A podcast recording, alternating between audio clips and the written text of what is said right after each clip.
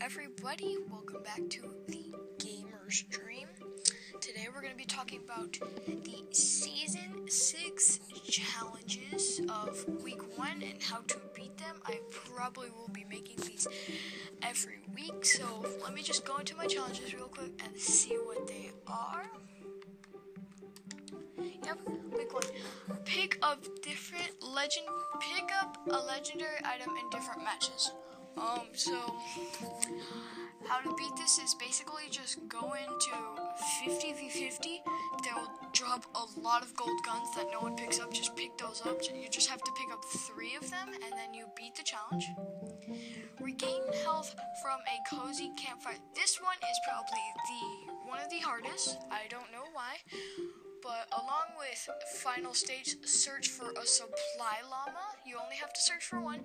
You can search the supply llama and usually you would get a cozy campfire. So what i would do is take fall damage um, use the cozy campfire and yeah and you also got a supply llama. So just basically in solos just walk around search for a supply llama or something. And yeah now apply shields. This actually is very easy. Just go into a 50 50 Land behind. No, don't land behind enemy lines, but land at the very like bottom of friendly lines. And so like there's gonna be lots of shields over there because no one's gonna pick them up um, land at Junk Junction. This is the first stage. I don't know about the second stages and stuff, but I know this is the first stage. Easy, land at Junk Junction. Dance under different streetlight spotlights. Okay, so I've there's one in Pleasant Park, one in Greasy Grove, one at the soccer place, one at Tilted Towers, and um, yeah, that's what I know.